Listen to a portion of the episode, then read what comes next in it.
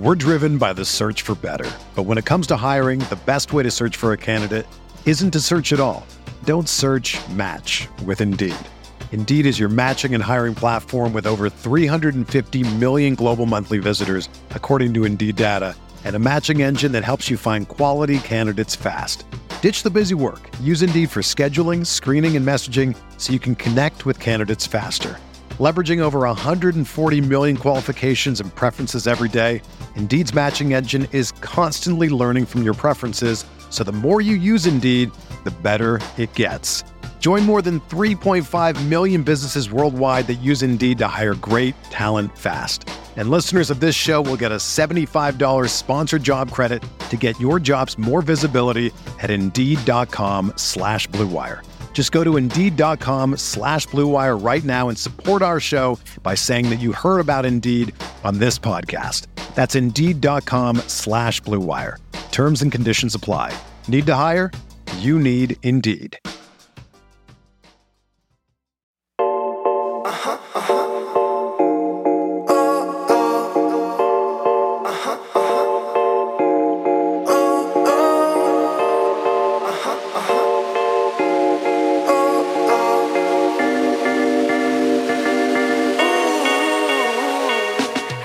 What up, what up, what up? Welcome into another edition of Green with Envy.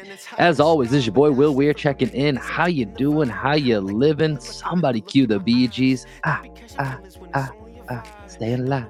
Staying alive. Thank you. We got we got some dancing in the chat here. We're feeling good today. It is a very exciting episode as the Celtics have kept their season alive. And to help us figure it all out, we've got the three man weave in the building, at least for the minute here. So let's get them in the mix here. We got my best friend, co-host, and coach of the podcast, one and only Greg Maneikis. How, how you doing, man? I'm feeling pretty good, man. You're going to get some extra dulcet tones because I'm recording this first part from my office and, uh, you know, on the company, on the company dime, on the company time. So going to speak a little bit softer than normal. I hope it's coming through as my, uh, my sales voice right now. nice rhyme in there as well, too. I like, I like how you mix that in there. So uh, exciting seeing Greg in his work habitat here as we're recording. And then, of course, we have our podcasting cousin from across the pond, the chief leader of the Taylor gang, the one and only Adam Taylor. Adam, how you doing, my guy? I'm very well, man. I'm very well. It's not as loud as it usually is right there. I'm very well. I'm very well. I have to give myself the intro music. I'm doing well, man. I'm feeling good. I'm not feeling as sad as what I was after game two when you last heard from me, or was that game three? Whenever it was you last heard from me, I'm far happier. I'm watching all these American people in Greg's background living their nine to five daily lives. It looks yeah. like a very nice place to work, to be quite honest. I also um like how we've got ASMR Greg going on today. I know, Greg. I, I kind of want to start with you here, man. I mean, last night, so Greg and I, for those that are that are uh, maybe they tuned in, I'm not sure. Maybe you're new to the podcast here. Greg and I did a watch along for Bleacher Report last night as part of Game Three, exclusive in the Bleacher Report app. Just like we've done some of the post game streams, Greg and I hopped on and did the whole game, and we had a fun chat room. Maybe we had some people that are, are popping in here. Uh, but Greg, now that you've had a day or a night, I should say, to kind of marinate on the Celtics keeping this series alive. What is your biggest takeaway from from last night? Yeah, it's a fun game, man. It's a fun game. Um, I had a great time being on uh, Bleacher Report and like seeing the engagement in the chat. The engagement in the chat was hilarious. A lot, had a lot of Heat fans in there. Had some Laker fans pop in. Um, so it was it was really cool just to be able to experience that with you. You know, it was kind of last minute, and we haven't done a playback in a while. So just watching the game with you, I think was a lot of fun. And then seeing Tatum go to another level in the second half, super fun. Um, let's see, other things that stood out to me, I think, you know, the Celtics being able to um, go against that zone, that zone in the second half that has been so effective for the Heat just didn't really work out for them because what do you know, Will? They put Jayson Tatum in different spots at inches, have him going at the top of the key, um, had him at the foul line a little bit, had him in the post a little bit. And I think the Celtics seem to have cracked that code, the initial code anyway. We'll see what adjustments Spoelstra makes in game five. But for game four, for one night, it was the Celtics night. And don't let us get one because now that we have one, you know, who knows what could happen in game five? It's at home. Um, then if we win game five at home, the pressure switches all to the Heat to close it out in six. So um, as long as we as long as we still have a heartbeat, man, we can postpone the funeral and uh, the resurrection has begun. Yeah, why not us? Why not us? 04 Red Sox vibes coming through. Derek Jeter, Alex Rodriguez in the building last night. Apparently, very key to 3 0 comebacks is having Derek Jeter and Alex Rodriguez involved. Adam, as you were watching the game, what was your biggest takeaway of, of what changed from games one through three, really, to game four for the Celtics to, to finally get a win in the series? Close out Tatum. That that's literally his new nickname, right? End of, back against the wall, Boston Celtics who are just a different team completely. Part of me feels like they need this type of pressure to really reach that level that they want to get to, right? Like I'm not sure if any of you watch Dragon Ball Z or have watched Dragon Ball Z in the past. If it's just me, then tough. I'm still going with the analogy. We're Pokemon but, guys. So am I, but I'm just you know pop culture grew up in the. You're versatile. Anyway, You're versatile, yeah, agile, mobile. Yeah, Dragon Ball Z. I, but basically, you know, where you're up against it, and like Goku consistently seeks out the bigger challenges to to put himself under pressure, to force himself to evolve into a stronger entity throughout the show.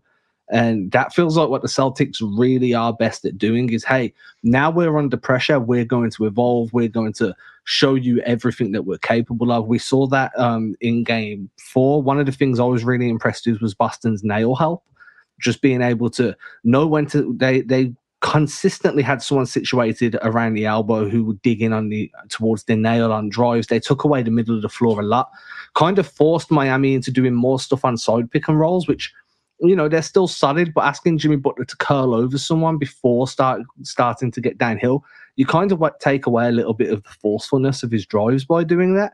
And I think the Celtics kind of put Butler into a position where he could still be effective, but he couldn't be dominant. And that to me was very key. You can have an effective Jimmy Butler game as long as you stop him from being dominant. So that nail help was a huge adjustment for me. Yeah, I think you touched on a lot of a lot of important points there, and I think Jayson Tatum is is definitely an area that we need to to go a little bit deeper on. So to do that, let's take this time and do what we always do. Let's keep a morning box score. The Boston Celtics stay alive last night, 116 to 99 over the Miami Heat series, heading back to Boston Thursday night. Miami leads the series now three games to one as Boston attempts to be the first team ever to come back from 3 0. Don't let us get one. Don't let us get one. Let's start with the Miami Heat here. Uh, Adam, as you mentioned, Jimmy Butler somewhat contained last night, still put up an impressive stat line 29 points, nine rebounds, five assists, one steal, one block, but only nine of 21 from the field. His superstar sidekick, Bam Adebayo, four of seven from the field, only 10 points and five rebounds and four turnovers to go along with. It speaks to that nail help that you talked about, Adam. So we'll dig into that a little bit more here. Uh, the role players from Miami, which have been so influential in the series, Gabe Vincent put up another 17 points and four assists night and Caleb Martin still had his hot shooting going. Six of nine, two of five from three. He had 16 points, but just not enough in game four as we mentioned, Jayson Tatum stepping up big like superstars do in a in a situation where it's win or go home. Tatum steps up with 33 points, 11 rebounds, 7 assists, 14 of 22 on the night. His partner in crime, Jaylen Brown, had 17 points, 4 rebounds, 4 assists, and only one turnover, 7 of 16 from the field. 12 points from Al Horford, who refound that three point stroke, 3 of 6 from 3. Derrick White, 3 of 7 from 3 for 16 points, 11 points from Marcus Marcus Smart, and then Grant Williams with another big game off the bench, four of seven from the field, 14 points for Grant Williams. And as has been mentioned many times, when the Celtics shoot 40%, they are really, really hard to beat from behind the three point line. They go 18 of 45 and they nail that 40% mark right on the dot. Celtics eh, taking the series back home here, 3 1, a lot of work to do. But Greg, let's start with, let's talk a little bit more about Jason Tatum because last night as we were going through and talking about what needs to happen for the Celtics to keep this series going, you said something early on the first half. At some point, someone's got to put on a cape. Someone needs to step up. And you know, we, we got the role players in the first half that were really kind of rising the the level of the Celtics, you know, to to kind of even out the score with Miami. And then the second half, here's jayson Tatum just in the second half. 11 of 15 from the field, three of five from the three point line, goes off for 25 points, three rebounds, and five assists, all in the second half. Just a big, big time performance from Jayson Tatum. Uh, Greg, he put the cape on. He really did. Yeah. Yeah, he put the cape on, and he also didn't turn the ball over much in the second half. I think most of his turnovers happened in the first half, Yeah, right? four He only had- turnovers in the first half, one turnover in the second half. Yeah, and I, I mean, he played about as perfect of a half as you can play, and it seemed to like really inspire confidence in the rest of the guys because before Tatum hit those back-to-back threes, it seemed like things were teetering, right? And we just needed somebody. If it was Jaylen, if it was Tatum, if it was Derrick White, like somebody to like really show them that they were still gonna have that fight left. And it was White in the first half. White, Horford both had, I think, two or three threes in the first half, and then you know, at that point, it's like, who's it going to be? And Jayson Tatum is the guy that they all look to to carry them in those toughest moments, right? He is their superhero.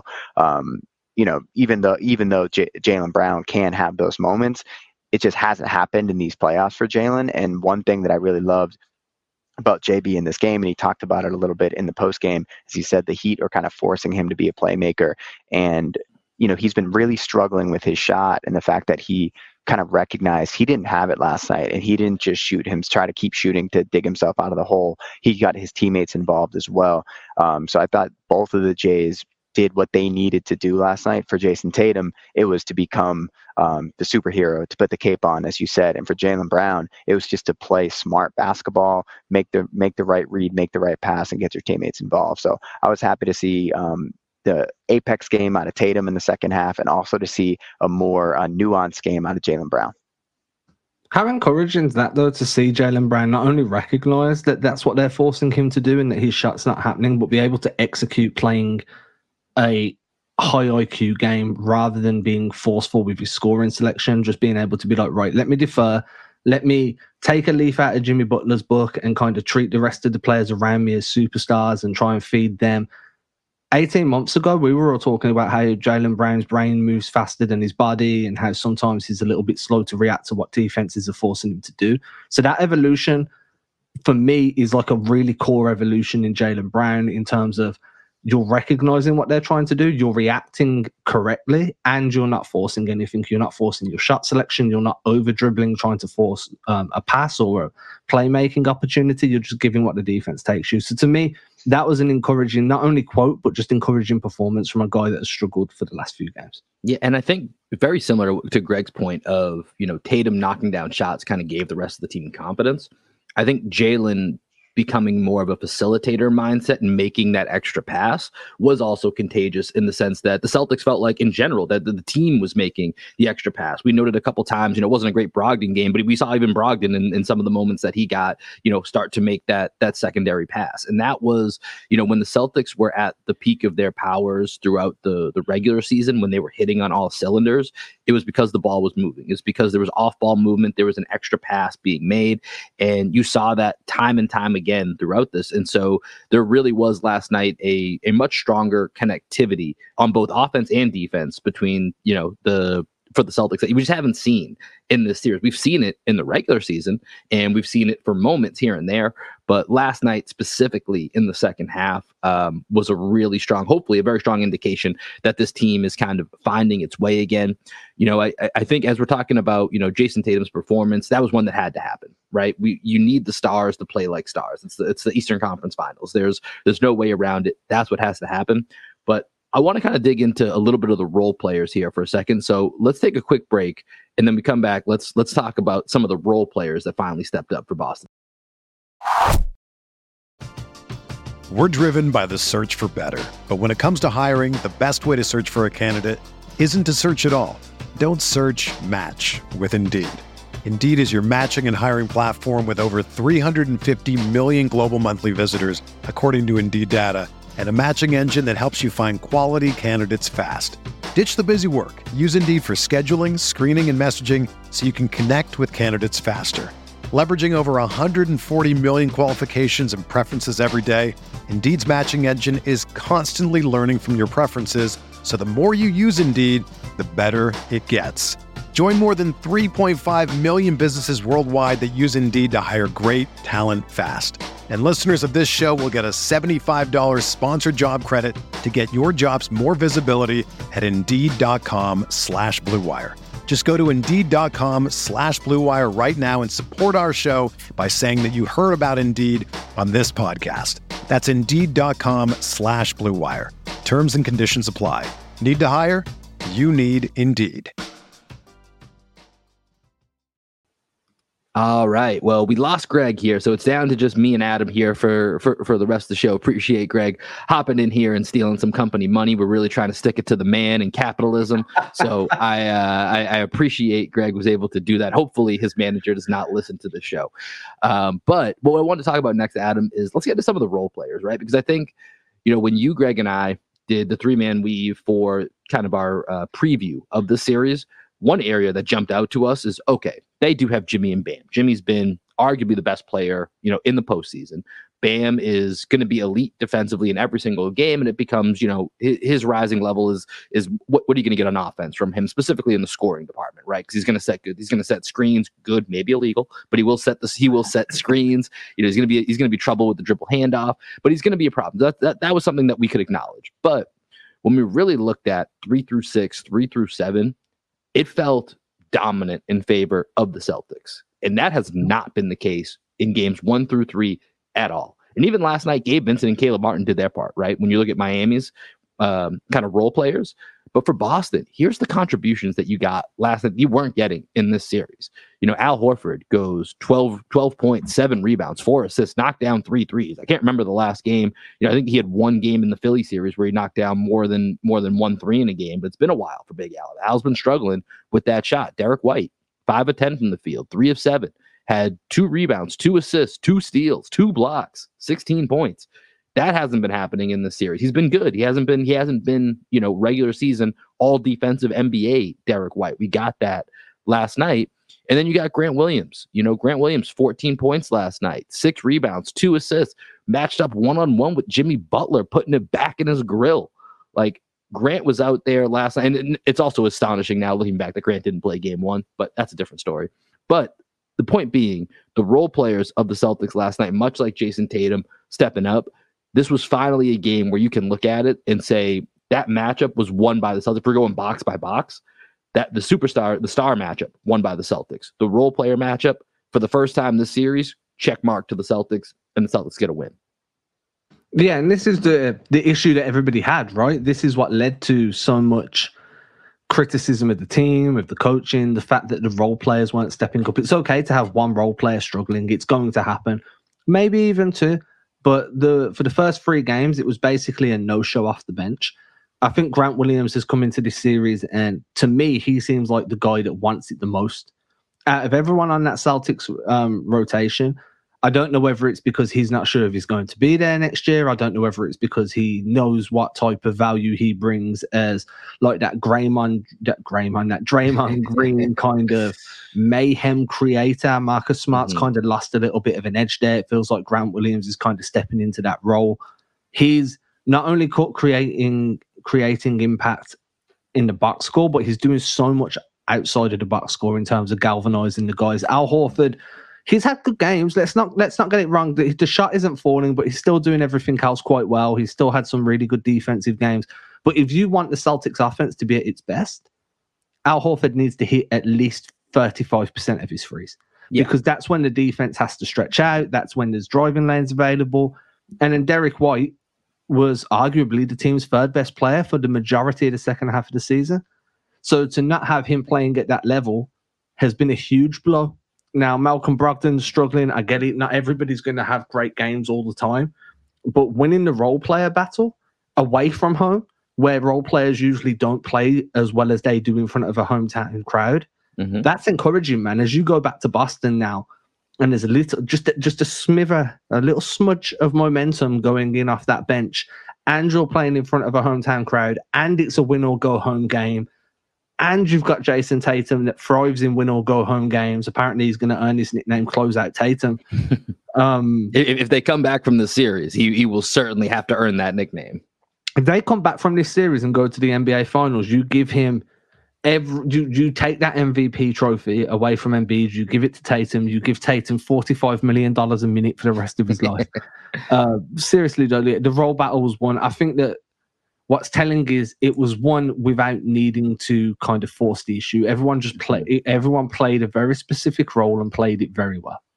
Yeah, I think that's a great way to put it. You know, is that everybody role players did what they're supposed to do, right? They played their role. They played their role, and and the team. You know, last night was especially in the second half, right, was when you really felt like, okay, this is the Celtics that that I remember. Now, as you said, can they bottle up this, you know, little bit of momentum to keep it going when they go back home? And I feel like we'd be disingenuous if we weren't to mention that Celtics aren't exactly a juggernaut at home this postseason. They lost nine games total in the regular season at home. They've lost five in the postseason. They're four and five. They need to win this game. It's pretty insane to think about a two seed going into game five of the Eastern Conference Finals, and they need to win their next home game to get back to 500 as a home team. Like, that's a pretty astonishing fact. So, I mean, that can't be overlooked, but you'd rather, I mean, regardless of the record, you'd still like to be at home with that momentum. And, and that's what, you know, if there ever was a path for a team to come back from 3 0, having the top end star talent, having the depth that the Celtics do, and hmm. being able to have game five. And if you somehow get from that game five to that game six, knowing that now there is pressure, because if you get to game six, right? Now there's this added weight of pressure that Miami doesn't have right now right? I mean, there's pressure because you're playing to go to the NBA Finals, so there is a certain level of pressure. But when you get to Game Six at home, you know, oh man, if we don't win this, and we're the fourth team in NBA history to ever let this get to a Game Seven, and now we got to go back on the road, that's a different level of pressure from where you're at when you're up 3-0 at home or 3-1 on the road or even 3-2 at home. You know, I mean, it starts to the longer the series goes, there's more pressure that, that shifts on to Miami because Miami came in here with no pressure in the series, right? And the longer this goes on, the more that because the Celtics are going to have pressure no matter what. They were the favorites. They fell flat on their face for three games. You know, the Celtics are are, are either make history or we're going to still go back to have a lot of those tough conversations that we were starting to have at the end of the last game that are on pause for right now but they're still looming out there so there's still you know obviously a lot of work to be done so let's let's talk a little bit about some of the adjustments that were made. And I know, you know, I was looking through our Celtics blog chat. I know you got a couple articles coming out here that are going to talk about a little bit, and I'll let you take wherever you want to go here, whether it's talking about, you know, that help with Bam at the nail, or I know that you are going to have, uh, if it's not all out already, I know it's one that you're you're working on here, talking about the, the Celtics digging into their playbook a little bit more. So take take one of those two, Adam, and let's let's let's dig in a little bit. Yeah, so I've already hit the nail help, just having an extra help defender around that nail area, middle of the free throw line, or somebody on the elbows that digs in towards the free throw line, just to pressure the ball, take away those straight line drives. I think that was a huge adjustment. I think the Celtics did it very well. They were very disciplined in when they dug, when they didn't dig, when they doubled, when they rotated back out. I'm not going to probably not going to write on that, but I just think that that's something if you go back and watch or if you were looking out for it in game five, definitely look for that extra man that's digging in around the free throw line. Offensively, just felt like they went back to Joe Mazzulla ball. So if anyone follows me on Twitter, you would have noticed before the game yesterday, I tweeted out saying, um, you know, I went back, I watched quite a bit of the, uh, like when I pull clips, I tend to keep them in a hard drive just so I can kind of revert back. And uh, I went back and I watched quite a few clips from earlier in the season. My stance on Joe Mazzulla from you need to fire him really softened to, do you know what? Maybe this is just he doesn't have the the help on the bench, and he doesn't like the team. You know, are having their own issues. Guys are struggling. I've really softened on my stance with Joe Mazzulla over the last 24 hours. I tweeted it out. I accepted that maybe I was a little bit too harsh too quickly. But then you go into this game, right? And the Celtics start running everything that they've ran through the season. The, like the first play of the game, Jayson Tatum gets the ball, attacks off the rip through, touches the paint, kicks it out, three point shot from Al Horford, free drops. That's the first possession quick decision, not um, sorry, 0.7 basketball, hitting the paint, kicking the rock out. They ran ram actions, they ran elbow zoom actions. There was a lot of actions where it was like, hey, my favorite one, which I'm currently breaking down at the minute or writing about, is like Jaylen Brown's got the ball in the uh, on the strong side corner.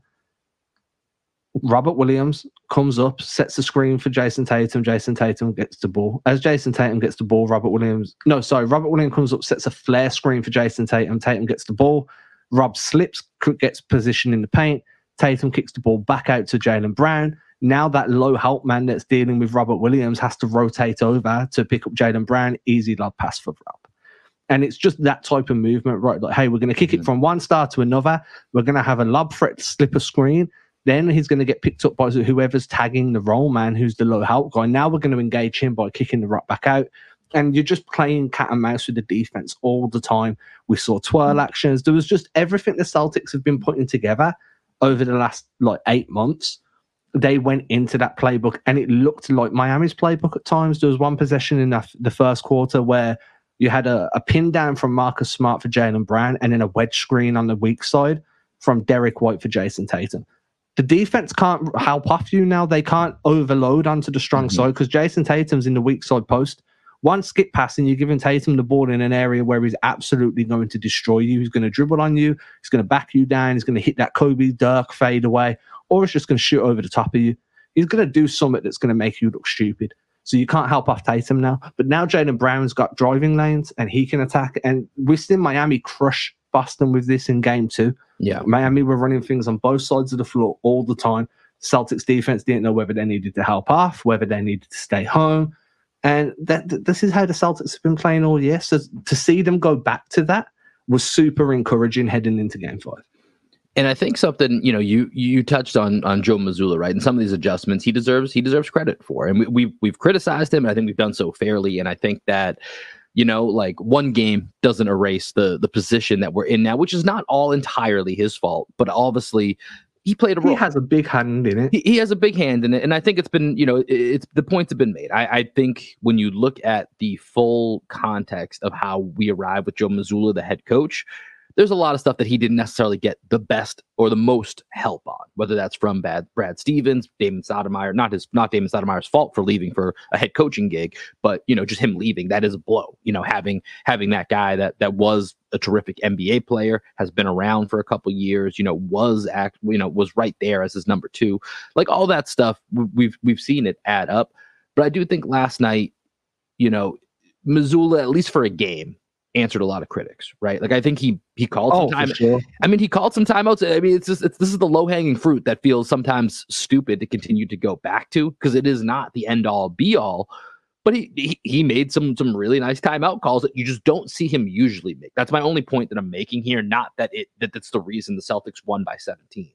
It's you know, but but you saw him you know, call that timeout before you just lose it. Like if you're going to lose it, find a way to utilize it and take advantage of, of, of what's there. Mazzulla did that. There was a run in the fourth where Miami was making, and you know, Mazzulla said, "All right, let's let's calm this down. Let's stop this momentum. Let's reset." You know, you look at Grant. We, like we said, I touched on this briefly it's ludicrous. Shout out to Ludacris, who was in the building for I think it was game one or game two. In one of my favorite people on the planet in terms. Yeah, Ludacris. Great. Yeah, you know what? You know what's a fun re-listen. Sometimes if you're just in the if you're just in the mood to feel good, go back to some old school Ludacris. Man, he's he's, he's just got some fun, he's got some fun fun jams. Big. He's big one of, like if I could meet someone and just chill with them for a day, Ludacris is really high up on that list. Yeah, I saw. I think he must have been performing uh, somewhere just outside of Boston around game one or two, which is why I think he was there.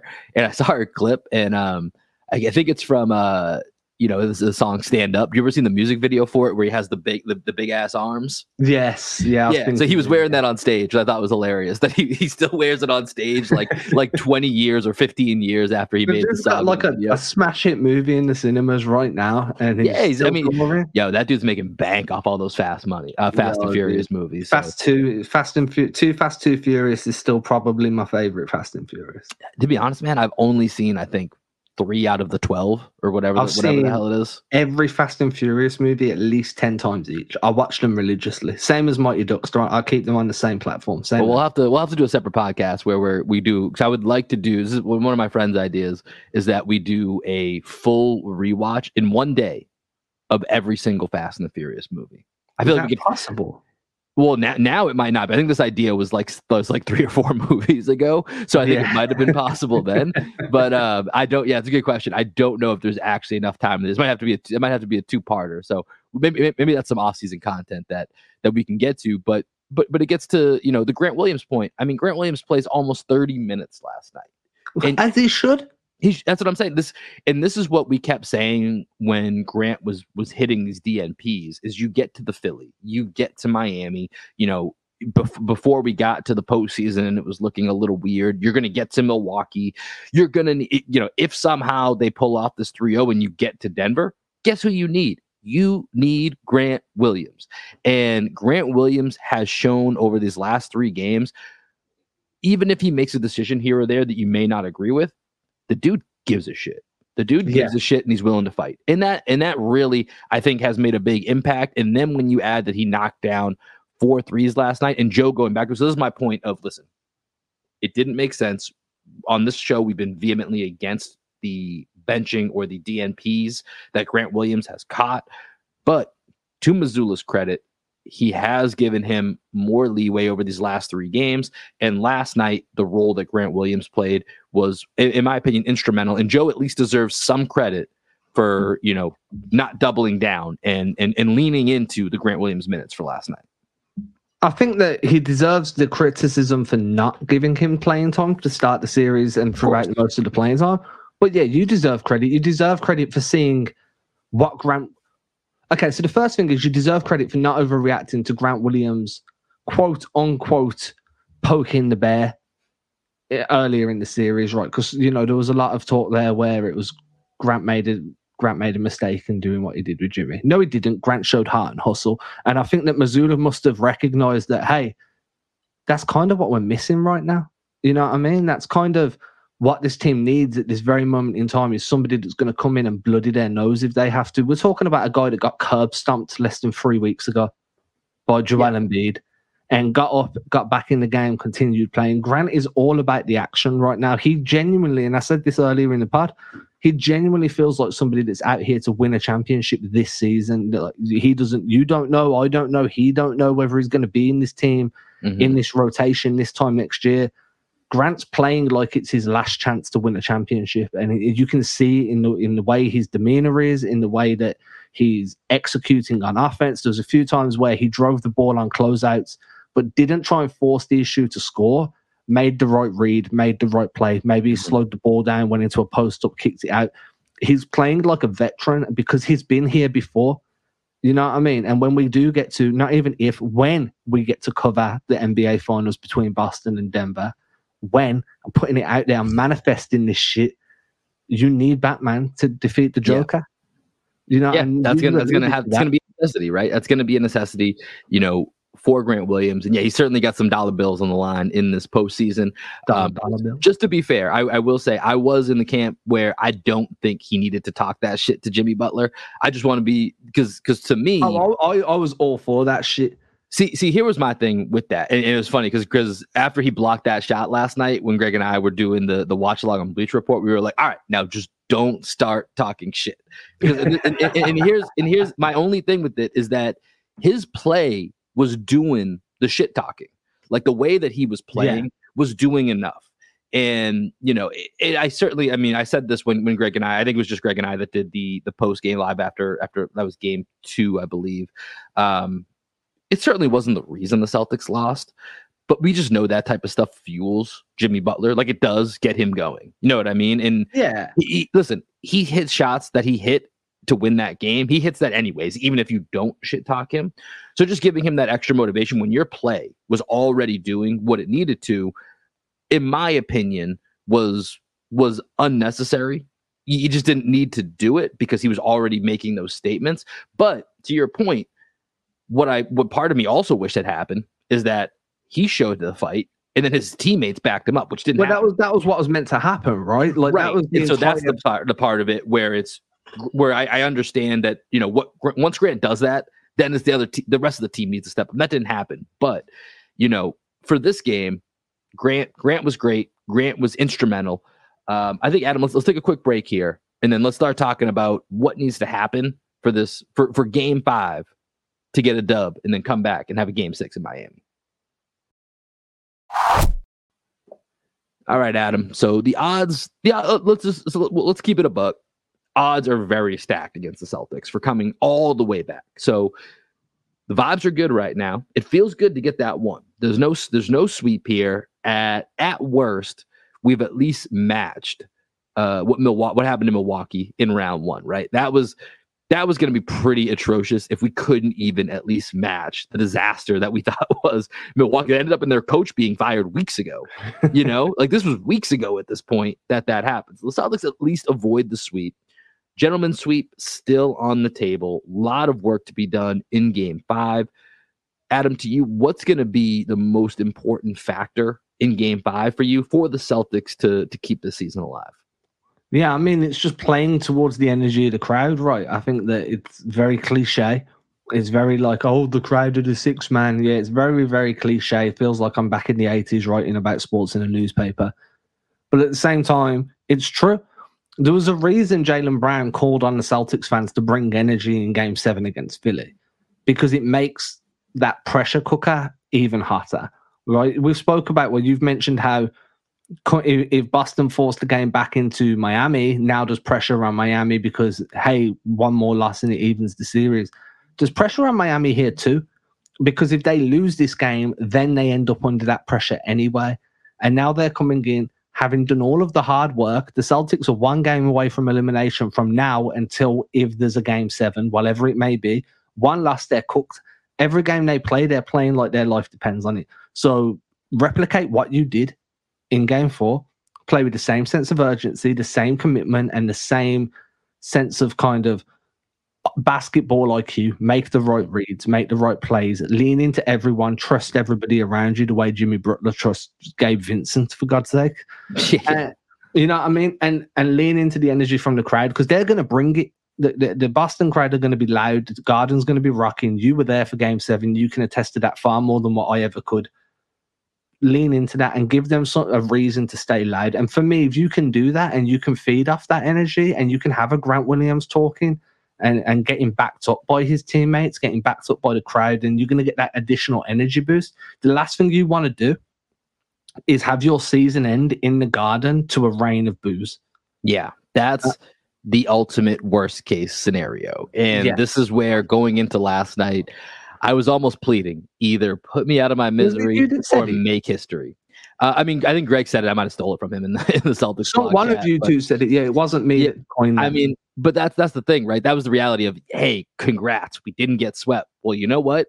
Now what looms is if we do get eliminated in Game Five, that's going to be in front of our home crowd. That's going to be, you know, all of these storylines that feel like we've put on pause for 48 hours while we we dream so of while we dream of this impossible dream, this O in 150 to be that one.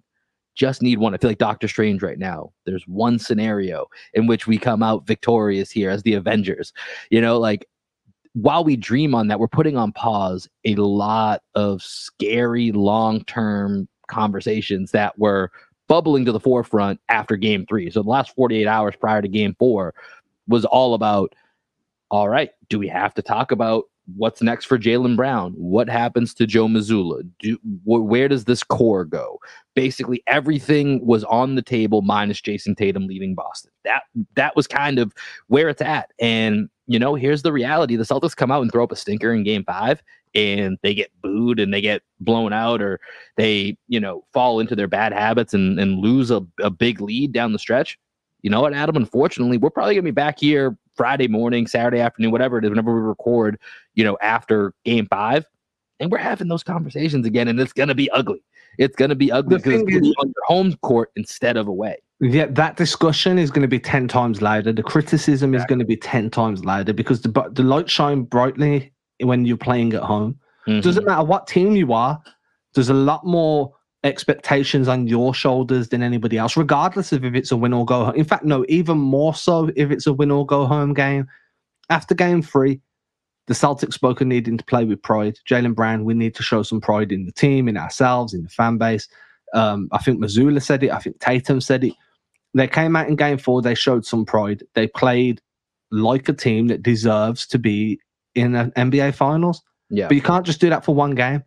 Miami right. done that three straight times. You know, what I mean, now now you got to do it three straight times, and then Game Seven, minimum, anything can happen. Anything yeah. can happen. You won Game Seven in Miami last year. They can absolutely do the same. You're four and five at home this year. Another team can certainly win in the Garden. I'd much rather than be going playing another game in Miami right now than be heading back to the TD Garden because to me, it feels like some players have got the yips there at the moment, and I just don't know how they get through that do you know what I mean? Yeah, it's. It, I mean, like I said, this is one of the hardest things to figure out how a two seed gets to the middle of the conference finals with a losing record at home. Like that's that's really hard to figure out. And they're, I think, one game under 500 over the last two postseasons. So this is this is the Eastern, the reigning Eastern Conference champion is back in the Eastern Conference Finals. They were a two seed each of the last two seasons, and they have a losing record at home in the playoffs. And they're one of the better home teams in each of the last two regular seasons. It's so bizarre. It, it it's really hard to to figure out. And so I think to your point of of feeding off the crowd, to me, what that means, and this and this is from a little bit of my you know anecdotal experience being there uh, for Game Seven just a, about a little over a week ago. Celtics got to get off to a good start, right? Because they they were in danger of losing the crowd for a portion of that early in that game seven. The crowd was ready. The crowd was there. The crowd responded to to JB's request, and they were into it. And the Celtics started off a little shaky. There was a big Jayson Tatum dunk early in that game that kind of kept the kept the energy up for a bit.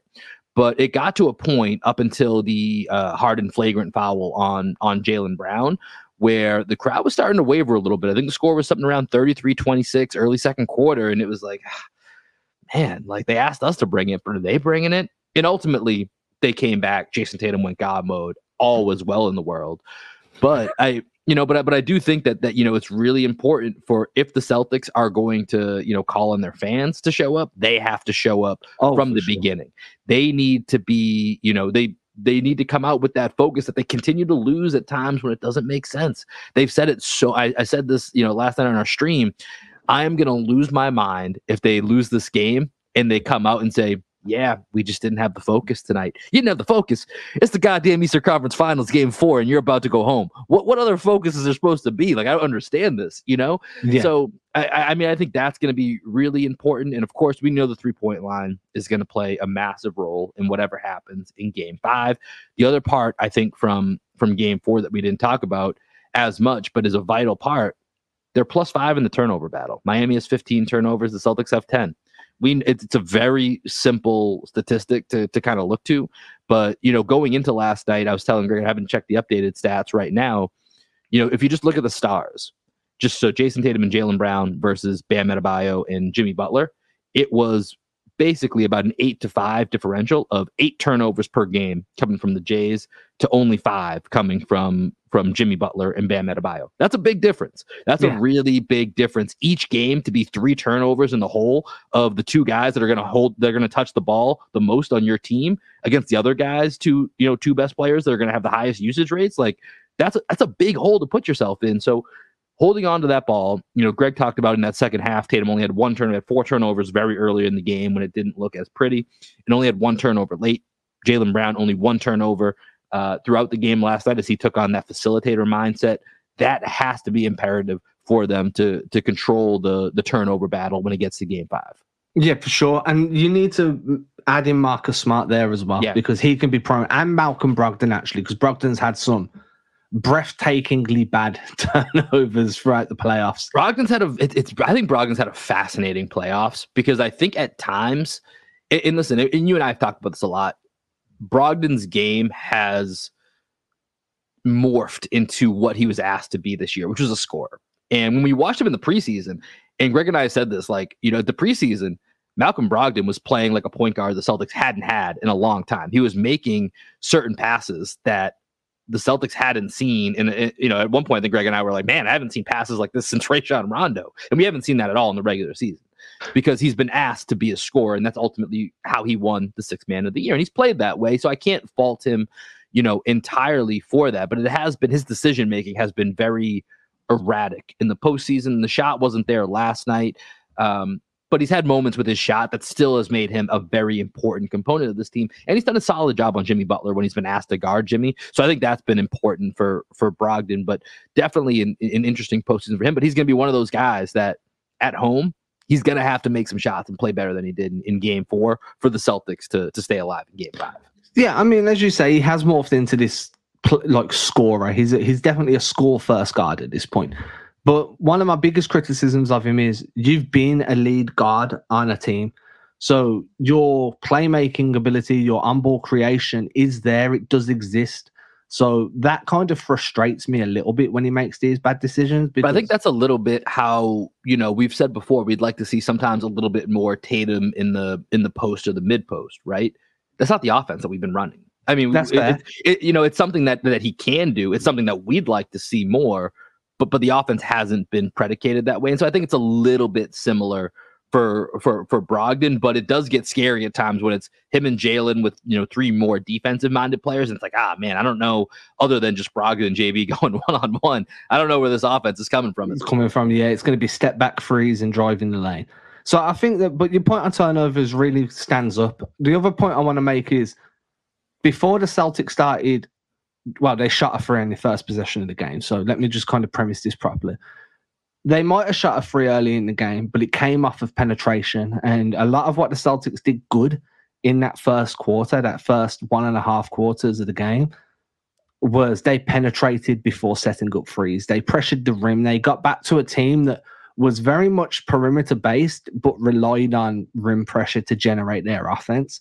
And that's something that we hadn't really seen in games one, two, and three. We saw them attempt to pressure the rim, but as soon as that first drive was taken away, they just kicked it out for whatever shot was available.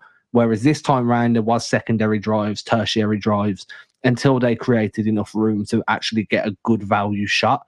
So if they stick to that as well, I think that Miami's defense is really good at the point of attack. They're really good at containing that first attack.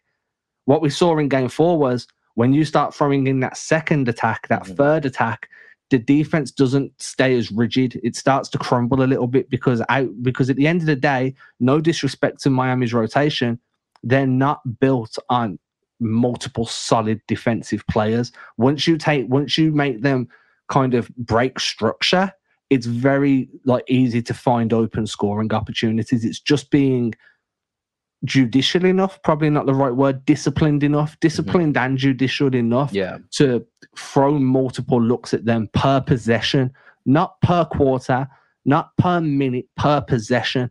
If the first drive gets shut down, find the next one and the next one until you actually break them down. Because once you get someone in a one on one position or you crack open one of those seams, the shot's going to be there for you. And we saw that from J- Jayson Tatum did that to them to them repeatedly in the second half. And I mean, I think that's how like in the first half, you know, even when that, you know, the, like I said, the second half was certainly better for the Celtics than the first half, but I think some of the the principles were laid down in that first half, like Yeah. you're saying, and we ended up with a lot of those Derrick White corner shots that we saw so often in the regular season. A lot of those were based were, were from what you just described, right? The the different paint touches, the different looks, Yeah. and you know, being disciplined and, and making sure that we make that extra pass. So a lot of those then carried over. Tatum put on the cape, ended up being a wrap.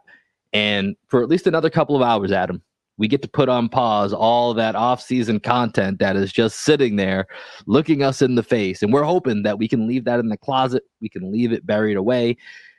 We live to fight another day. So as we look ahead to game five here, let's uh let's give a little bit of a prediction here. W- what do you think happens in game five on Thursday night? every time this series, every, every time this postseason that I've predicted a win, they've lost. So just to appease the basketball gods, Miami wins. And I'm hoping that that appeases the gods not to punish me for continually picking the Celtics. So then, by default, the Celtics win. I don't know if it necessarily works when you have the clear intentions of trying of trying to reverse jinx your own statement, but I I I, I do mess with that sentiment. Last night when we were on the stream, uh, we kind of went back to the and, and we've had a moment like this. I think you joined us on playback last year where we collectively had a bunch of the no no yes Marcus Smart threes several of those last night where at one point it was very clear Marcus was about to take a shot. Greg, Gre- both of us didn't hear each other. We were talking at the same time where Greg just goes, no. And I just go, oh boy.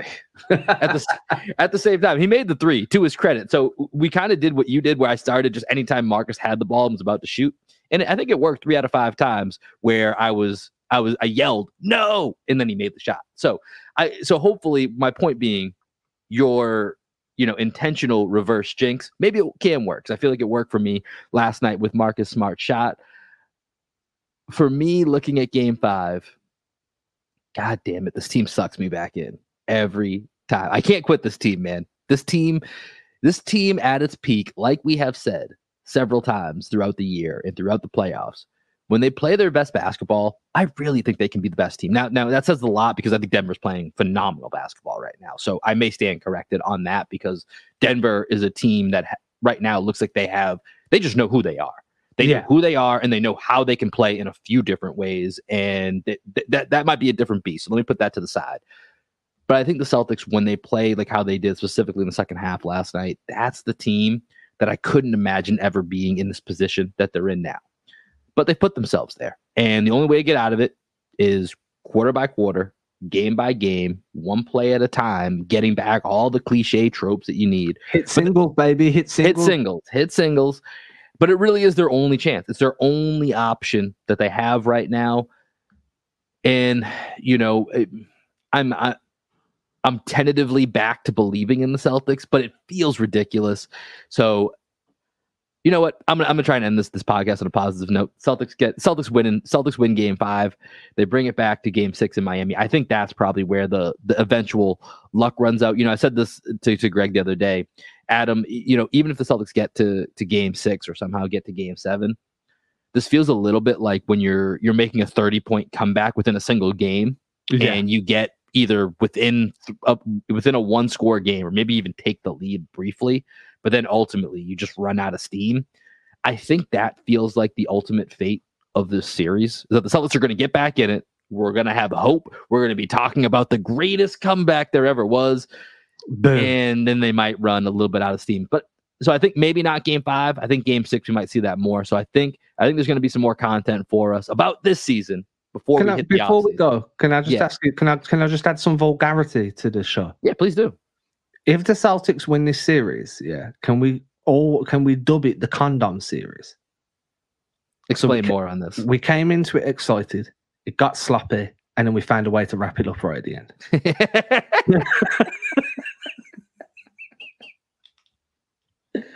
Did you just think of that on the spot, or I you've been did- you've been no, I brewing that? came to me as you were talking about the 30 point thing. I was like, do you know what? Yeah, it was we was excited, then we was sloppy, and then we could wrap it up. I was like, I need to get this out before it goes away and I lose it forever. Uh, this makes me think. Have you ever do you ever watch the show Parks and Rec? I've seen some. I've So seen there's this some. there's this great uh outtake that they have from like their blooper reels. Kardashian one. Yeah, it's exactly what I'm thinking about. Everybody loves a good comeback story. The Mighty Ducks, Seabiscuit, Kim Kardashian. What? Yeah, I'm pretty sure she got some cover back in that video. and they all just lose it. It's it's it's one of those clips that whenever it comes up on Twitter or Instagram, whatever, I, I have to watch. I have to watch. It's So look, 10 years time, 2033, the Green with Envy guys will still be doing their thing, and we'll be like, so the Condom series of 2023. That's what it will be forever known as if the Celtics can pull it. Print the t-shirts, print the t-shirts. We'll, we'll we'll make some t-shirts if that's the case. If the Celtics pull off the 3-0 comeback, the first ever in NBA history. Adam, as always, man, been a pleasure here, and uh, hopefully we're we're checking back in either Thursday night, Friday morning with some more good news to talk about. Uh, appreciate you, my guy. And on the way out here of this episode of Green with Envy, as always, you're going to hear some music from our guy, Greg Maneikis, and his band down here in Austin, Texas. They are Black Sheep Optimist. New jam dropping June 9th. Make sure you guys check that out and appreciate y'all for following along here with the Green with Envy crew. We'll be back. Game five, Boston Celtics, Thursday night. Let's go, Seas. Peace. Deuces.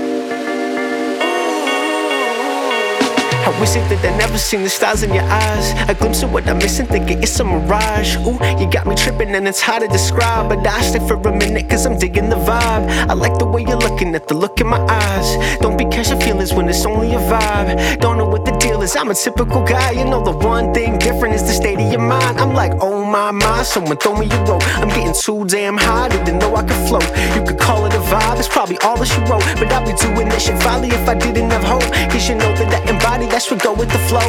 I can sing a different song if I cannot hit the notes. You had me taking off when you took off your clothes. This should be coming down by now, but I won't.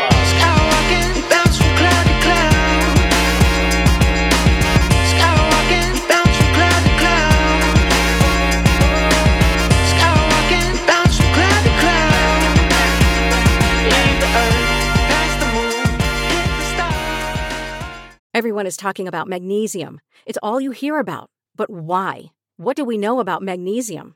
Well, magnesium is the number one mineral that 75% of Americans are deficient in. If you are a woman over 35, magnesium will help you rediscover balance, energy, and vitality. Magnesium supports more than 300 enzymatic reactions in your body, including those involved in hormonal balance. From functional medicine doctors to mental well being and female hormone experts, we all know that magnesium is the one mineral to improve all aspects of well being and health. But which one? Magnesium Breakthrough from Bioptimizers, the trusted choice recommended by leading experts with seven best absorbed forms of magnesium to ensure your body receives the support it needs for overall well being. Go to bioptimizers.com slash balance today and use code BALANCE10 for 10% off. Support your journey to wellness at B-I-O-P-T-I-M-I-Z-E-R-S dot com forward slash balance. Magnesium Breakthrough from Bioptimizers, your foundation to optimal health and vitality.